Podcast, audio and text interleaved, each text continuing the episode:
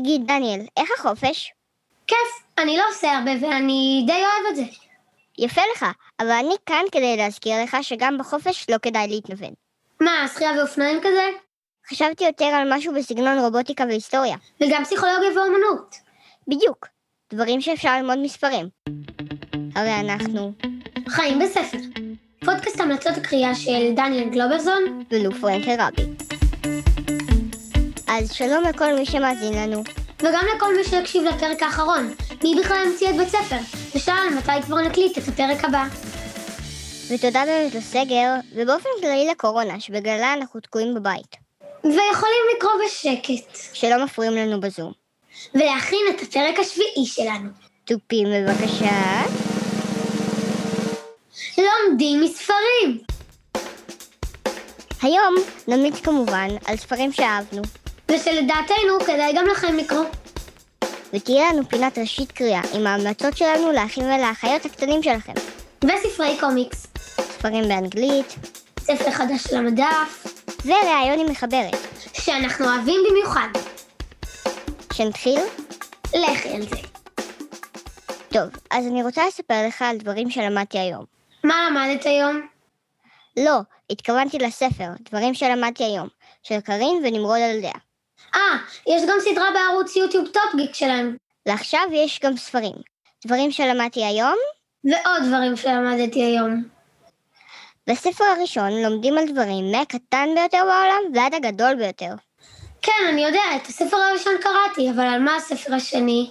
בספר השני מספרים על מה היה צריך לקרות כדי שהספר יהיה קיים. איך באמת?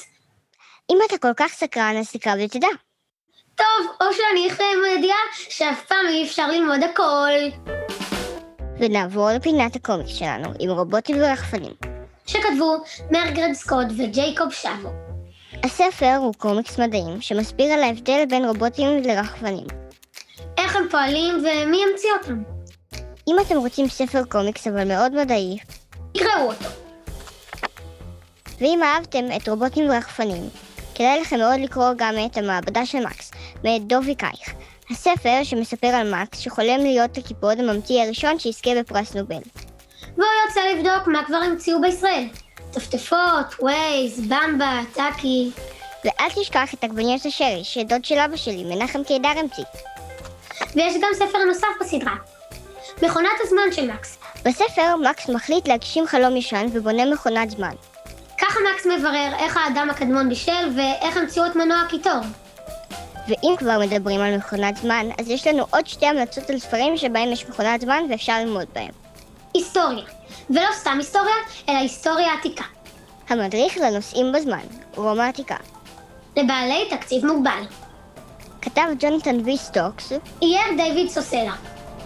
תחילת הספר היא בשנת 3116, כשכבר יש מכונות זמן.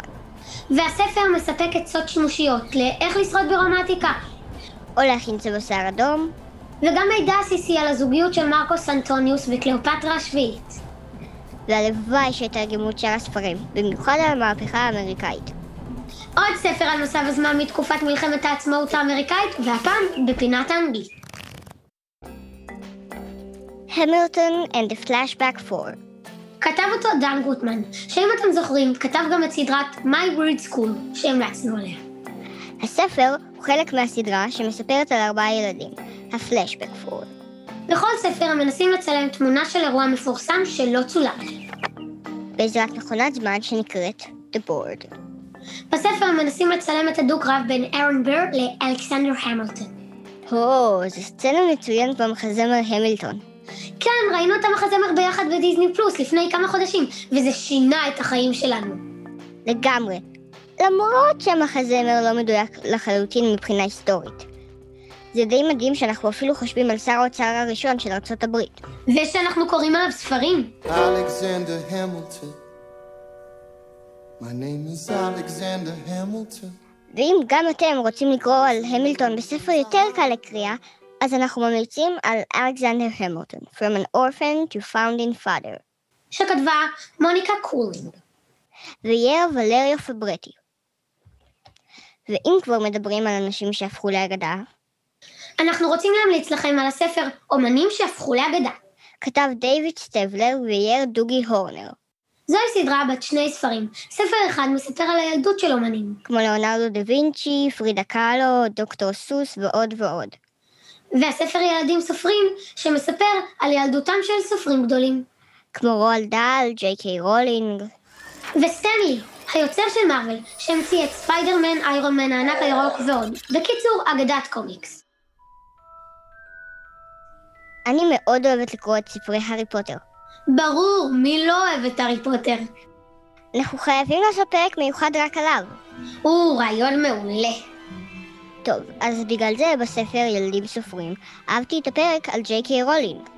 ואני למדתי שהיא ביססה את הארי פוטר על חבר ילדות שלה בשם איאן ויקי פוטר. כשהם היו משחקים, הוא היה מרכיב משקפיים בלי עדשות, ולובש את החלוק של אבא שלו.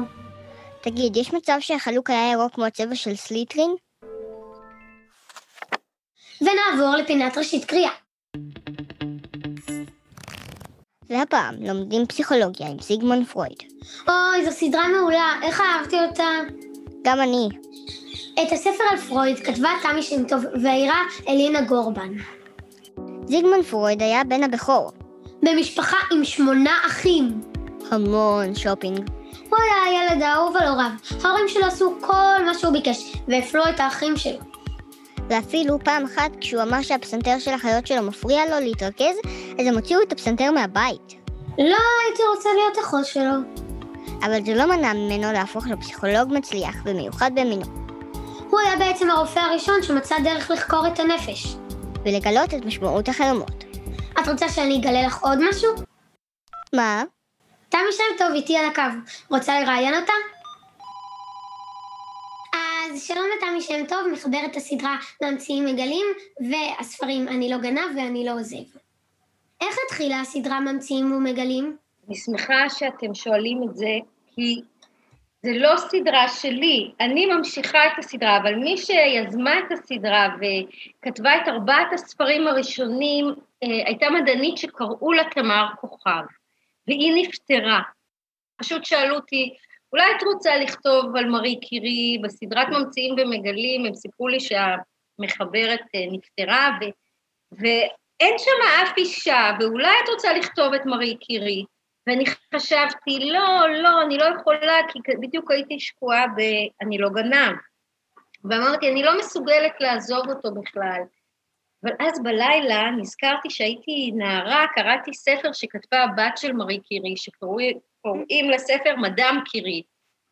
ונזכרתי פתאום בכל הספר, וכמה אהבתי את הספר הזה. וחשבתי לעצמי, מה, את לא יכולה רגע לעשות הפסקה עם יאנוש קורצ'ק, רגע אחד, להניח אותו רגע בצד, ורגע אחד לכתוב על מישהו אחר, הסיפור כבר נתון, זה לא שאת צריכה עכשיו להמציא את זה כמו אני לא גנב, זה לא ייקח לך המון המון המון המון זמן, ובכל זאת זה סיפור נורא חשוב, ואישה נורא חשובה, ומגיע לה שידעו גם עליה. עכשיו, אני חייבת להגיד, אני לא מבינה כלום במדע. אני בקושי יודעת את לוח הכפל. אני מתמטיקה, פיזיקה, חשבון, אחוזים, כל הדברים האלה, אני גרועה ביותר. אבל אני נורא נורא נורא אוהבת סיפורים.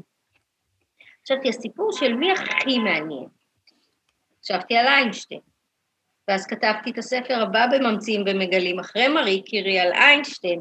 זה לקח לי המון המון זמן, כי לא הצלחתי להבין מה בעצם הוא גילה. וישבתי עם עוד מדען ועוד מדען ועוד מדען, ולכולם אמרתי, תסבירו לי כאילו אני ילדה בכיתה א', הכי פשוט שאתם יכולים. גם זה לא ממש הבנתי. ואז אמרו לי, אמרתי להם, תסבירו לי כאילו אני החתול של הילד בין ה... בכיתה א', תסבירו לי. אז מישהו אחד הצליח להסביר לי את זה בצורה מאוד מאוד מאוד סיפורית. אז כשהבנתי, כתבתי. והעורכת שלי בהוצאה אמרה לי, מה עם פרויד? וכל כך שמחתי, כי פרויד, הכי נהניתי לכתוב אותו. הכי הכי נהניתי לכתוב אותו, כי מכל הקבוצה הזאת שכתבתי, הוא היחיד שלא היה לי קשה להבין אותו. והוא היה גם כל כך מבריק בחשיבה הזו וכל כך חדשני, וגם אני חושבת שהוא שחרר אותנו מכל כך הרבה רגשי אשמה וכעסים על עצמנו ועל הזולת, בעצם זה שהוא גילה לנו שיש דבר כזה שקוראים לו לא מודע, ושהוא בתוך כל אחד מאיתנו. אבל, אבל הייתה לך התלבטות איך להציג את הילדות שלו? כי הפלו לרעה קצת את האחיות שלו ו... נכון, הפלו לרעה. לא הייתה לי שום התלבטות, כי זאת האמת. הפלו לרעה את האחיות שלו. גם הבנות שלי נורא התרכזו כשהם קראו את הספר הזה. הם אמרו לי, מה זה, האחיות שלו היו צריכות לוותר על הפסנתר. נכון, אבל זאת האמת. ו- אבל יש אירוע שבחרת לא להזכיר מהחיים של אחת הדמויות בסדרה? לו, איזו שאלה חכמה. אה, כן, כל האנשים האלה, יש דברים שאני יודעת עליהם ולא כתבתי אותם. זה נכון, אני... אבל למה לא כתבת אותם? יש, לכל דבר כזה יש uh, סיבה. יש גם עוד פרט לגבי איינשטיין, שלא כתבתי אותו, למשל, שלו ולאשתו הראשונה הייתה ילדה, כי מסתבר שאשתו הראשונה, כשהיא נכנסה להיריון, היא נסעה חזרה לבית של ההורים שלה, והיא ילדה את התינוקת הזאתי. האם הילדה הייתה לא בסדר? האם הילדה מתה? האם הילדה הייתה פגועה באיזושהי צורה, אני מתכוונת, שכלית או גופנית? מה, ולא יודעים? לא, לא מצאתי חומרים על זה, ויש, מצאתי חומרים על זה, אבל הם הכל היה מין צוורות כאלה. אמרו שאולי בגלל שלא היה להם כסף, הם היו כל כך עניים, והם לא ידעו עוד איך הם יסתדרו וזה וזה, נתנו אותה לאימוץ. קראתי באיזשהו מקום אחר שיכול להיות שהילדה הייתה לא בסדר. עכשיו, זה פרט נורא נורא חשוב בחיים של בן אדם, ובכל זאת, לא הכנסתי את זה לספר. כי אמרתי לעצמי, אם אני מכניסה את זה לספר, זה מין פרט רכילותי כזה, איזה ספרים את אהבת כשהיית בגילנו? את כל הערך קסטנרים, אה, אורה הכפולה וכל ה... במיוחד את אורה הכפולה. מאוד אהבתי את אבא ערך רגליים. אה, גם אני קראתי אותו. גם אהבת אותו? אני קראתי אותו לא מזמן שוב, ו- וחשבתי שהוא, עדיין חשבתי שהוא נהדר, אבל חשבתי שלא היו כותבים דבר כזה היום. מתי החלטת שאת רוצה להיות סופרת? אז זהו, זה קרה לי לגמרי במקרה, וזה המקרה הכי טוב שקרה לי בחיים שלי. בעצם אני הייתי עיתונאית הרבה מאוד שנים. בעצם התחלתי להיות עיתונאית אצל אבא של לו. התאהבתי באיזה בחור ישראלי שגר באמריקה, ונסעתי לגור באמריקה, ועבדתי שם בעיתון של ישראלים, עיתון שקוראים לו מעריב אמריקה. החיים היו כל כך יקרים, הייתי חייבת למצוא לעצמי עוד עבודה. אז מצאתי עבודה אצל שיפוצניק ישראלי, שהיה צריך מזכירה שתשב אצלו בבוקר במשרד ותענה לטלפון. אבל אף אחד לא צלצל אליו. אז פתחתי את המחשב, לא היה אינטרנט, זה מזל שלא היה אינטרנט, כי אחרת לא היה לי משעמם שנייה, אבל לא היה אינטרנט, אבל היה מעבד תמלילים בעברית, זאת אומרת שיכולתי לכתוב. כתבתי, קוראים לי יובל, אבל בבית תמיד קראו לי יובלי, בכיתה יובי, ורק מילי קרא לי יו-יו. לא היה לי מושג מי זאת מילי, מי זה יובל, איזה הרפתקה קיצית בלתי נשכחת, אבל בגלל שלא היה לי מה, מה לעשות, המשכתי. המשכתי והמשכתי והמשכתי, ופתאום ראיתי את השעון, אמרתי, כבר מאוחר, אני כל מקום אני מאחרת ולא מספיקה וזה וזה וזה, כמו שקרה לי היום. ולמחרת שבאתי למשרד של השיפוצניק, קראתי שכתבתי שאבא של מילי עזב אותה כשהייתה בת שלוש ונסע לאמריקה, ואין לה קשר איתו. ועכשיו, שהולכת להיות לה מסיבת בר בת מצווה משותפת עם הבן דוד שלה, היא רוצה שהם יאתרו אותו ויזמינו אותו למסיבה.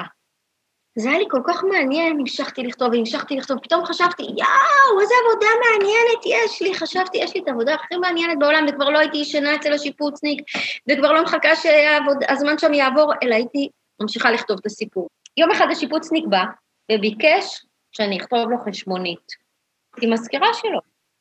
אבל אני אדפיס לו. אבל אני לא יכולתי לעזוב את יובל ומילי באמצע שוד, שזה בדיוק מה שכתבתי, בשביל דבר כזה כמו חשבונית. אז אמרתי לו, טוב, אני רק שנייה, אני כבר איתך, והמשכתי לכתוב את הסיפור, ואמר לי, תמי, אני, אני ממהר, את יכולה להדפיס לי את החשבונית? אמרתי לו, כן, רק דקה. והוא פיטר אותי באותו רגע, ובצדק, ובצדק הוא פיטר אותי, וכשקיבלתי הודעה מהקיבוץ המאוחד, זו הוצאת ספרים טובה, שהם רוצים להוציא את הספר, החלטתי שתי החלטות. אחת, סוף סוף ידעתי מה אני רוצה להיות כשאני אהיה גדולה. הייתי בת 28, וכבר ידעתי שאני לא באמת רוצה להיות, להמשיך להיות עיתונאית, ו... ופתאום ידעתי מה אני רוצה לעשות הכי בעולם, לכתוב לילדים ולנוער. וגם הבנתי שאני צריכה לחזור הביתה. ככה התחלתי לכתוב ספרים, הספר הזה קוראים לו רק בשביל מילי, הוא יצא לפני 22 שנים.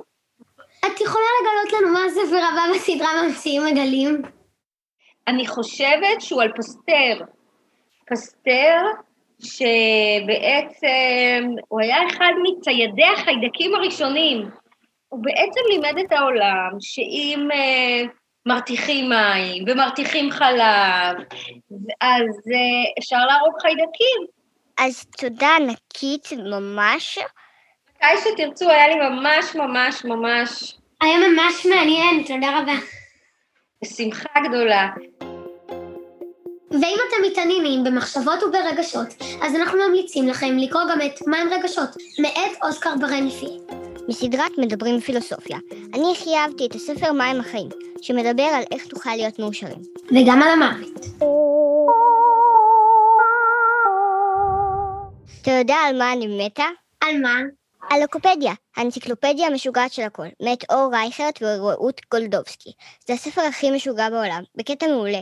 בספר הזה תגלו באיזה עיר משתמשים בשטר שיש עליו את פיקאצ'ו, מה קורה אם משלבים סטיק לייט וחתול, ואיך קרה שהפכתם לאנציקלופדיה המהלכת. דרך אגב, ידעת שיתוש יוצא מהאף שלנו במהירות של 100 קמ"ש?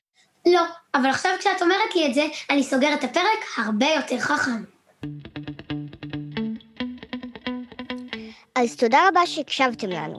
ותודה ענקית לתמי שם טוב. וגם לך, דניאל גלוברזון. לא, תודה לך, לו פרנקל רבי. ולעורך הסאונד שלנו, ניר לייסט. אנחנו חיים בספר. ואתם? תבואו גם בפעם הבאה.